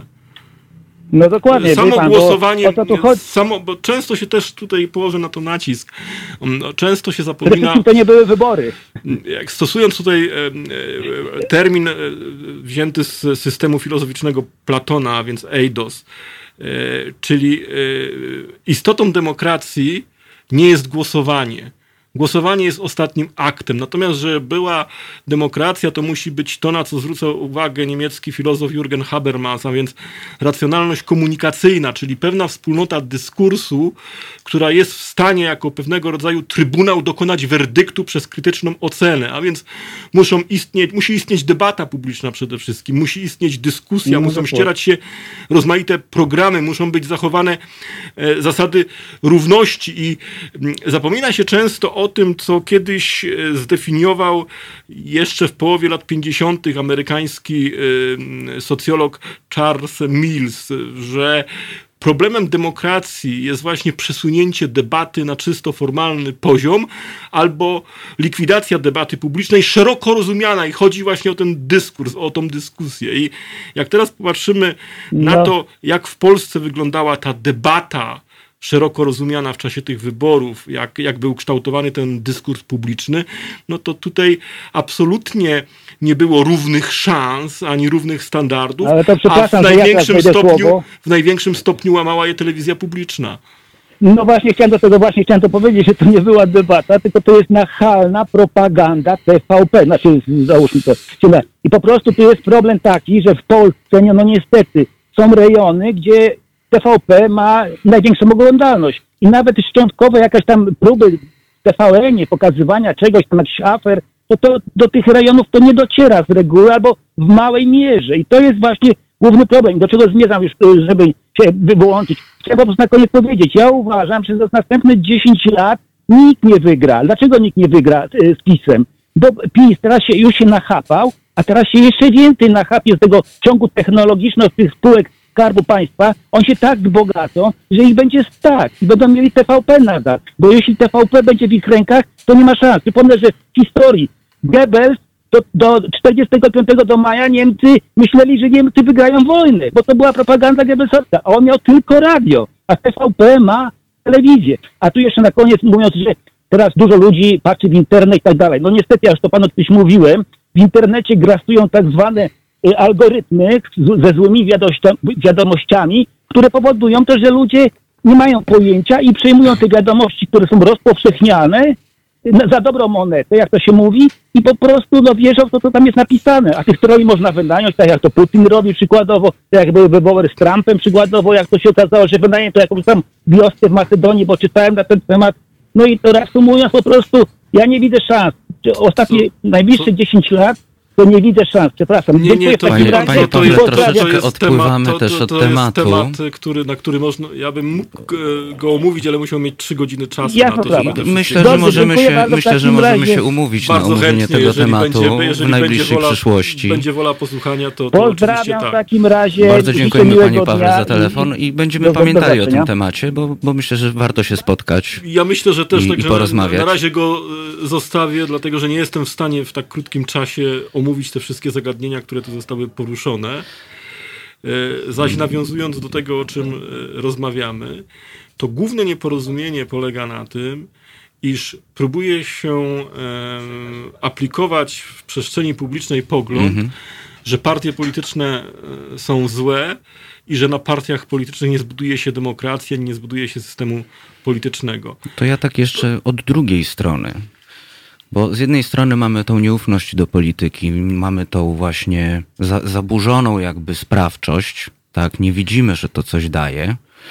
No i teraz pojawiają się pomysły, tak jak właśnie u, u Trzaskowskiego, tak, czyli jakby robimy taki, mówimy, że robimy taki ruch oddolny. To oni, oni liczą Mieliśmy na to, że takie, zbiją mieli... jakiś kapitał na tym polityczny? Jakiś wyborczy? Ja bym im y, polecał książkę Hanny Arendt o rewolucji, y, gdzie Hanna Arendt porównała zrzeszenia funk- i, i, i, i sposób organizowania rewolucji w Stanach Zjednoczonych Ameryki z rewolucją y, francuską i pokazała, na czym polega różnica w zrzeszaniu się y, społeczeństwa w ramach takich właśnie ruchów w kontekście tego rodzaju rewolucyjnych wydarzeń. Zawsze e, e, wartością jest pluralność, a więc to, co się w Polsce próbuje niszczyć, jak się atakuje L G B T na przykład, czyli mniejszość w tym przypadku seksualną, to akurat jak popatrzymy na to w, przy takiej zdrowej mhm. analizie socjologicznej czy politologicznej, na to również José Ortega Gasset zwraca uwagę w Buncie Mas, to człowiek masowy, czyli człowiek uwięziony w większości czy w masach, jest tym elementem, przez który władza totalitarna może zdobywać władzę i oddziaływać, a szanse na dokonanie odnowy skupiają się w mniejszości. I teraz, żeby ruch społeczny czy ruch polityczny mógł dokonać takiej odnowy, to musi być pluralny. Drugą wartością jest spontaniczność. I problem polega na tym, że ta spontaniczność bardzo często jest na początku, kiedy jakiś ruch się organizuje. Mieliśmy to w przypadku Solidarności w latach osiemdziesiątych. W momencie, kiedy Solidarność powstawała, miała dziesięć milionów członków, był entuzjazm, zaangażowanie, nadzieję, chęć działania, aktywność i tak dalej, i tak dalej, i tak dalej. Problem, Mamy kolejny telefon. Problemy pojawiły się w momencie, kiedy przyszła instytucjonalizacja. Sztuką przy budowaniu wszelkiego rodzaju ruchów, stowarzyszeń czy wspólnot społecznych, również partii politycznych, jest znalezienie równowagi pomiędzy spontanicznością a instytucjonalizacją. I na to właśnie Hannah Arendt zwracała uwagę. No to jest zdecydowanie dla, dla odrobienia dla naszych e, polityków. Weźmy uwagę, bo tutaj mamy telefon, który czeka, nie chciał przegadać, ale Trzy lata temu chyba, czy cztery, powstawał w Polsce na bazie też sprzeciwu wobec działań Prawa i Sprawiedliwości, wobec Trybunału Konstytucyjnego i na bazie również pewnego entuzjazmu Komitet Obrony Demokracji. I co się okazało, że dopóki była ta spontaniczność i ta oddolność, to ten ruch się rozwijał. Tam widać było mhm. wyraźną progresję. Kiedy przyszła instytucjonalizacja, kiedy zaczęto budować struktury, kiedy trzeba było powoływać określone koła, zarządy, wybierać liderów, to okazało się, że instytucjonalizacja ten ruch zniszczyła. Kto jest z nami? Halo, halo. Dzień, dzień dobry panu, Waldemar z tej strony. Dzień dobry panie Waldemarze. Dzień dobry panie Romanie.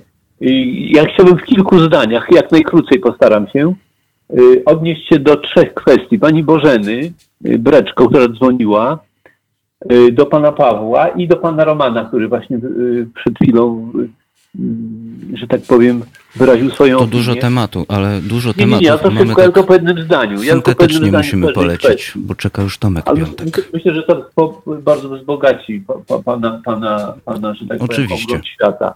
Wydaje mi się, że jeżeli chodzi o panią Bożenę, że pani Bożena dotknęła służby zdrowia i tych wszystkich zawiłości związanych z tym.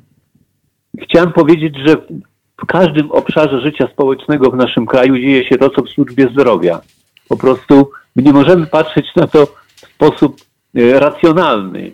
Po prostu odbywa się skok na wszelkie możliwe instytucje, które mogą przynieść dochód, bo nie ma w tym żadnej, ale to żadnej ideologii, żadnego pomysłu na ciąg dalszy tego państwa. Co do pana Pawła z Wiednia, chciałbym powiedzieć, że oczywiście, jeżeli nie odbijemy naszej telewizji, bo to jest nasza telewizja, to będziemy mamieni przez następne dziesięć lat albo i więcej, bo zrobią co zechcą, a ukręcą po prostu te umysły ludzi, którzy są podatni na ten rodzaj propagandy w sposób niewymagający specjalnie żadnego wysiłku większego. Wystarczy tylko ignorancja, ironia, cynizm i trochę chamstwa.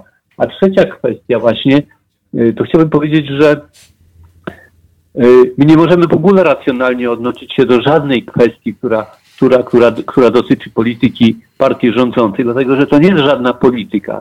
My nie mamy do czynienia z partnerem czy przeciwnikiem, który gra według ustalonych reguł. My mamy do czynienia z żulem, który po prostu robi sobie jaja dlatego, że ma siedemnastu posłów więcej. Proszę się odnieść. Dziękuję bardzo. To, to znaczy, dziękujemy panie Waldemarze za telefon. Ja unikam tego rodzaju klasyfikacji jak, jak, jak słowo żul i staram się go nie, to niemiłe. nie, nie stosować. Tak po prostu. Ja mogę powiedzieć, że Prawo i Sprawiedliwość, mówię to na bazie swoich doświadczeń, również kontaktów y, osobistych, jakie miałem z politykami tej partii. Przeprowadziłem wiele wywiadów, będąc dziennikarzem prasy, również z politykami Prawa i Sprawiedliwości. I patrząc dzisiaj na poczynania tej partii od pięciu lat, kiedy jest u władzy, że jest to ugrupowanie o skłonnościach totalitarnych, które likwiduje w Polsce demokrację, jaką znaliśmy, a więc demokrację liberalną, opartą na prawie i wprowadza mechanizmy totalitarne, które nie dają równości szans, nie dają możliwości prowadzenia debaty publicznej.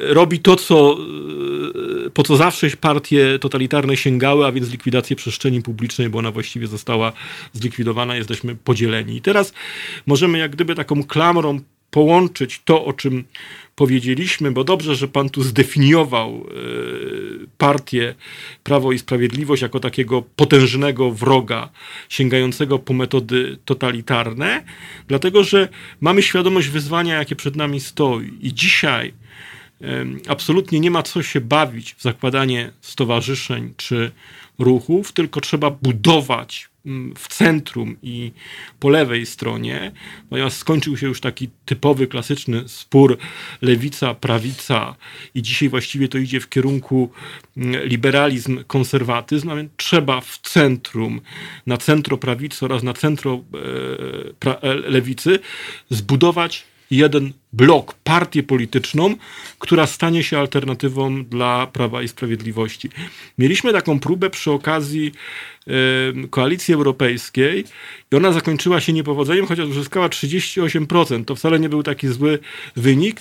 Natomiast mogła y, uzyskać dużo więcej, tylko w ramach tej formacji istniał błąd strukturalny, który nie został przez polityków, przez socjologów, przez strategów dobrze odczytany. Otóż błędem w ramach Koalicji Europejskiej był udział Polskiego Stronnictwa Ludowego, co spowodowało, że wiejscy wyborcy na wsi nie zagłosowali na Koalicję Europejską. P S L ich nie pociągnął w stronę Koalicji Europejskiej. Poszły tylko i wyłącznie ludowe, P S L-owskie elity.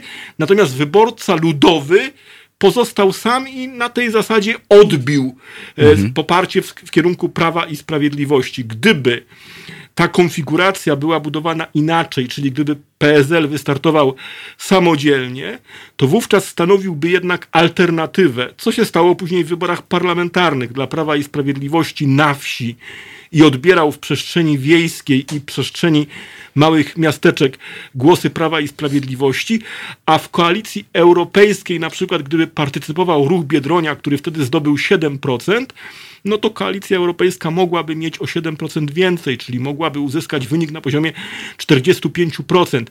Ja myślę, że czyli...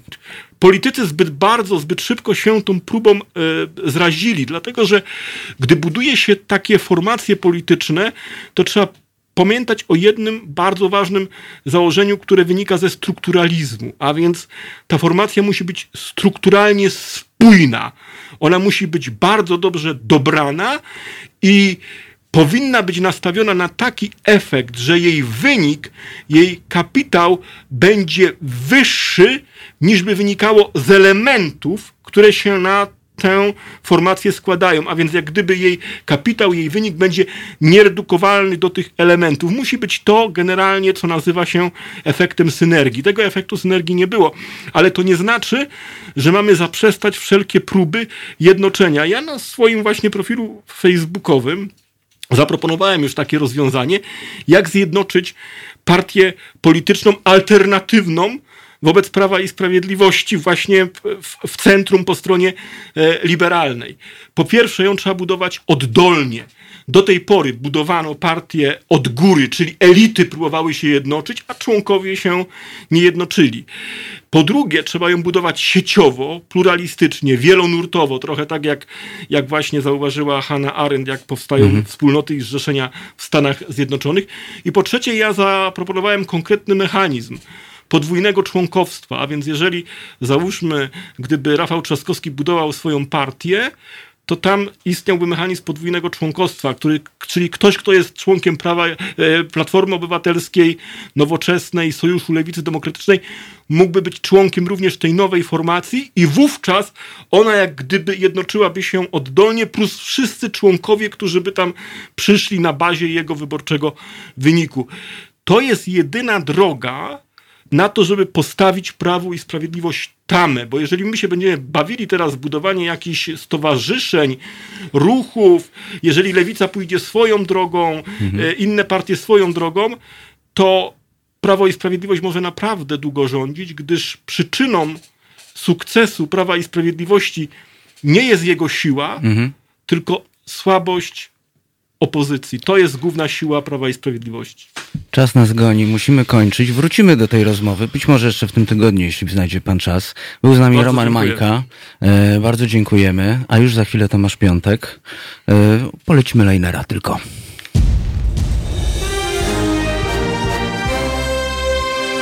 Dziś. Od siedemnastej do dziewiętnastej Karolina Rogaska, która lubi ludzi, czasem bardzo różnych od niej.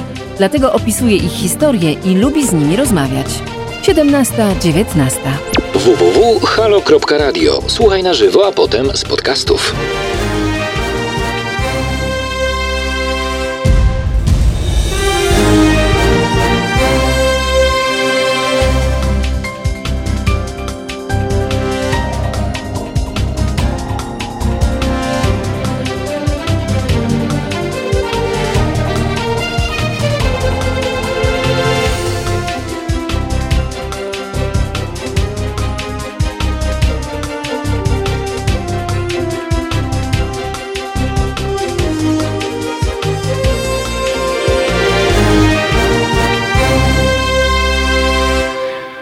To są aktualności w Halo Radio. Jest z nami Tomasz Piątek, dziennikarz śledczy i autor znanych Państwu głośnych książek. No to porozmawiamy dzisiaj o przekopie na Mierzei Wiślanej. Tak. E, przekop na Mierzei Wiślanej jest przywoływany przez e, Prawo i Sprawiedliwość od czasu do czasu jako przykład na to, że Jakoby ich, jakoby nastawienie antyrosyjskie tej partii się nie zmieniło. Kiedyś ta partia upatrywała głównego wroga w Rosji, w tej chwili widzi go na Zachodzie, w Brukseli, w Berlinie. O Rosji przypomina sobie teraz bardzo rzadko, od czasu do czasu wyciąga właśnie sprawę tego przekopu, który ma dowodzić tego, że partia działa na niekorzyść na niekorzyść Rosji. Mało kto tak naprawdę wie, o co chodzi, bo to dość dobrze wygląda w telewizji, kiedy widzimy, prawda, jak półwysep staje się wyspą, pojawia się ten kanał. Natomiast z punktu widzenia strategicznego dla bezpieczeństwa Polski, czy dla naszej gospodarki, czy dla naszej żeglugi, ten projekt nie jest tak istotny. On E, może mieć jakieś znaczenie dla Elbląga, e, jeżeli tam będzie na tym, e, ten przekop doprowadzi do tego, że pojawi się jakiś ruch. E, Elbląg miał e, wcześniej problemy związane z tym, że Rosjanie ograniczali ruch na, e, przez Cieśninę Pilawską. E, dużo ruchu z e, obwodu kaliningradzkiego do Polski szło przez, ten, e, przez Cieśninę Pilawską i trzeba powiedzieć, że Rosjanie faktycznie sobie e, e, zachowywali się wobec Polski nie fair, jeśli chodzi o Cieśninę Pilawską, ponieważ e, nadużywali, nadinterpretowali prawo międzynarodowe i morskie. E, Polska, negocjując z Rosjanami, musiała się e, samo ograniczać. Rosjanie nie chcieli się zgodzić na ruch statków innych niż polskie i rosyjskie, mhm. pływających, żeby wpływały przez Cieśninę Pilawską na teren Zalewu Wiślanego. Potem wydali rozporządzenie że takie e, okręty i statki mogą, statki, to mowa o statkach handlowych, statki mogą tam wpływać, e, ale muszą piętnaście dni wcześniej poprosić o zgodę. Myśmy się na różne ograniczenia w dwa tysiące dziewiątym roku zgodzili. Nie tylko dlatego, że Rosja jest potężnym mocarstwem, ale dlatego, że ta sprawa nie jest dla Polski najważniejsza, szczególnie jeśli chodzi o względy strategiczne. Natomiast w momencie, w którym PiS ogłosił, że buduje tam przekop, to... E, że, że, że przekopuje Mierzeję Wiślaną, to e, stała się rzecz dość niepokojąca. To znaczy Rosjanie za to, na to zareagowali w bardzo szczególny sposób. Już e, ponad rok temu Paulina Siegień, znakomita dziennikarka i publicystka, napisała, w, opublikowała w Gazecie Wyborczej artykuł o tym, co Rosjanie zamierzają zrobić w związku z tym przekopem. Otóż Rosjanie stwierdzili, że jeśli Polacy zrobią przekop, to Rosja się wzbogaci o nową wyspę. I oni chcą tę wyspę wykorzystać turystycznie. Tam ma być delfinarium, spa, wybudowana nowa droga prowadząca do przeprawy z Bałtyjska, żeby statki z obwodu kaliningradzkiego na rosyjską część Mierzei mogły wpływać, czyli ze stałego lądu rosyjskiego mogły dopływać, wysadzać tam ludzi, żeby ci ludzie mogli poruszać się od przystani po całej rosyjskiej części Mierzei, czy też nowo powstałej wyspy. W sprawę zaangażował się ówczesny premier Miedwiediew i to bardzo. I co to znaczy? Musimy pamiętać, że obwód kaliningradzki to jest najbardziej zmilita- zmilitaryzowana strefa w Europie. To jest enklawa Rosji wewnątrz Unii Europejskiej i wewnątrz NATO. I w momencie, w którym Rosjanie robią takie wielkie inwestycje w takim miejscu, to na pewno część z tych inwestycji ma charakter tajny, wojskowy, wywiadowczy i stanowi wzmocnienie jakby tej placówki rosyjskiej wewnątrz NATO, jaką jest cały obwód kaliningradzki. I gdyby Rosjanie sami z siebie nagle zaczęli tam wielkie inwestycje, to wzbudziłoby to od razu podejrzenia. Na cholerę im tam nagle delfinarium, w takim kurort, w takim zimnym miejscu, kiedy Rosjanie mają... No ale mają skoro tak się złożyło... Ale skoro to Polacy dali pretekst, to Rosjanom jest znacznie wygodniej to robić. No i tu jest jeszcze jedna okoliczność, o której się w ogóle nie mówi, a która godna jest zbadania. Buduje ten przekop grupa Besix, wywodząca się z Belgii. I grupa Besix we wczesnych latach dziewięćdziesiątych swoje pierwsze większe pieniądze w krajach postkomunistycznych zrobiła właśnie w Rosji, budując hotele i banki. Czyli to są akurat te dziedziny, te, te rodzaje biznesów, w które inwestowała mafia sącewska i rosyjskie służby specjalne. I to też należałoby zbadać. Ja powinienem powiedzieć teraz, że mam nadzieję, że nasze służby zbadały te powiązania grupy Besix, e, e, e, zanim udzielono jej, e, zanim przyznano jej ten kontrakt, ale jak wiemy, nasze, e, nasze służby nie robią nic lub prawie nic na odcinku antyrosyjskim od dłuższego czasu. Przed PiS-em nie było dobrze, a za PiS-u e, e, praktycznie rozmontowano A B W, czyli nasz cywilny kontrwywiad, który został wykastrowany, poz, pozamykano oddziały, delegatury. E, e, jeśli chodzi o kontrwywiad wojskowy, to Macierewicz prześladował e, oficerów, którzy e, walczyli z rosyjskimi i białoruskimi służbami specjalnymi. Dlatego ja jestem bardzo niespokojny o te inwestycje i, i e, prawdopodobnie to będzie coś, czym będę sam się musiał zająć, albo zajmie się tym, zajmą się tym inni dziennikarze, bo jest jeszcze kilku dziennikarzy w Polsce, którzy się tymi sprawami zajmują. Obawiam się, że tu też no, doświadczenie uczy, że w takich sprawach, no, w takich, w ta, przy, takich, przy tego rodzaju projektach różne e, widzieliśmy niepokojące niespodzianki.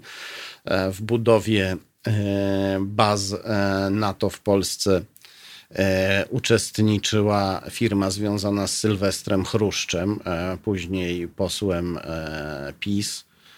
Człowiekiem, którego który został przez ekspertów uznany za bezpośrednie narzędzie rosyjskiego wpływu w Polsce. Mamy przypadek Kazimierza Smolińskiego, posła PiS, który jeździ po Polsce i nakłania do e, gminy do tego, żeby ogłaszały się strefami wolnymi od promocji e, homoseksualizmu. E, on tutaj robi dokładnie to samo, co robił deputowany do Dumy Aleksander Ciujew, putinowski deputowany dziesięć lat wcześniej. On też tak jeździł po Rosji i e, zakładał w, w gminach strefy wolne od propagandy homoseksualizmu, aż w końcu w całej Rosji wprowadzono prawa Przeciwko, przeciwko gejom. No i poseł Smoliński też e, był, e, był w przeszłości, miał, miał, miał liczne powiązania gospodarcze z Rosją.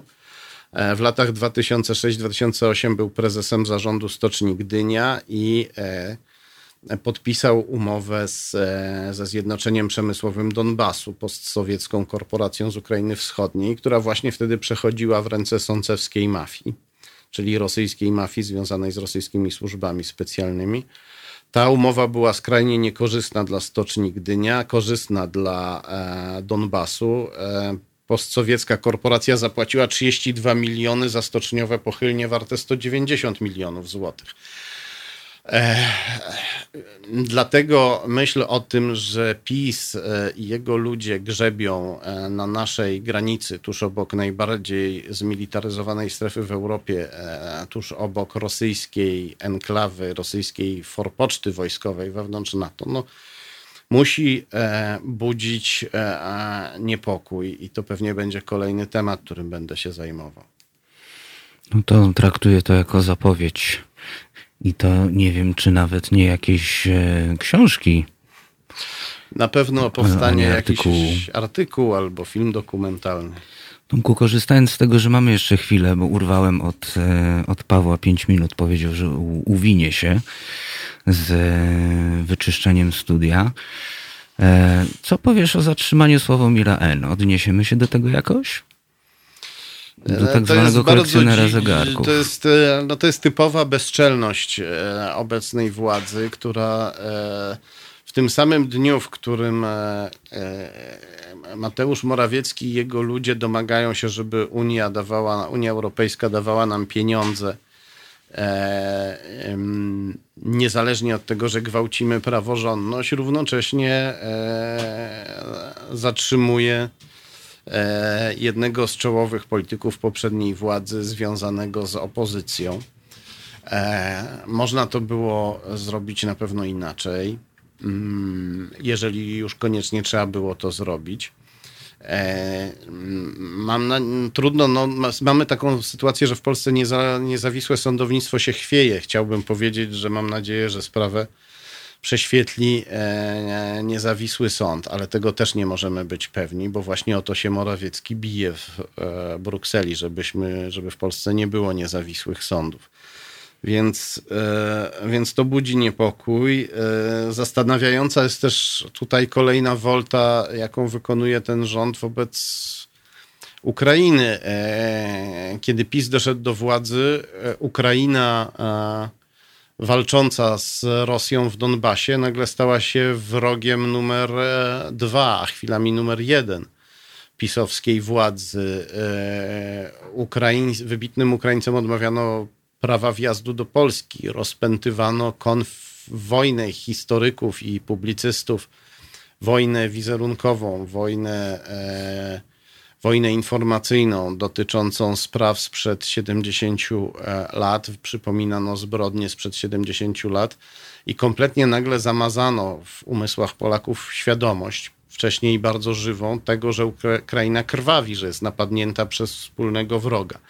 I dopóki na ukraińskie władze walczyły zdecydowanie z Rosją, to PiS zwalcza Ukrainę. Teraz, kiedy prezydentem Ukrainy został aktor, komik Zełeński, związany z niektórymi oligarchami, i który chciał rozejmu w Donbasie i chciał jakieś chciał częściowo zalegalizować rosyjskie zdobycze, chciał pójść mhm. na rękę Putinowi, tylko protesty Ukraińców go przed tym powstrzymały.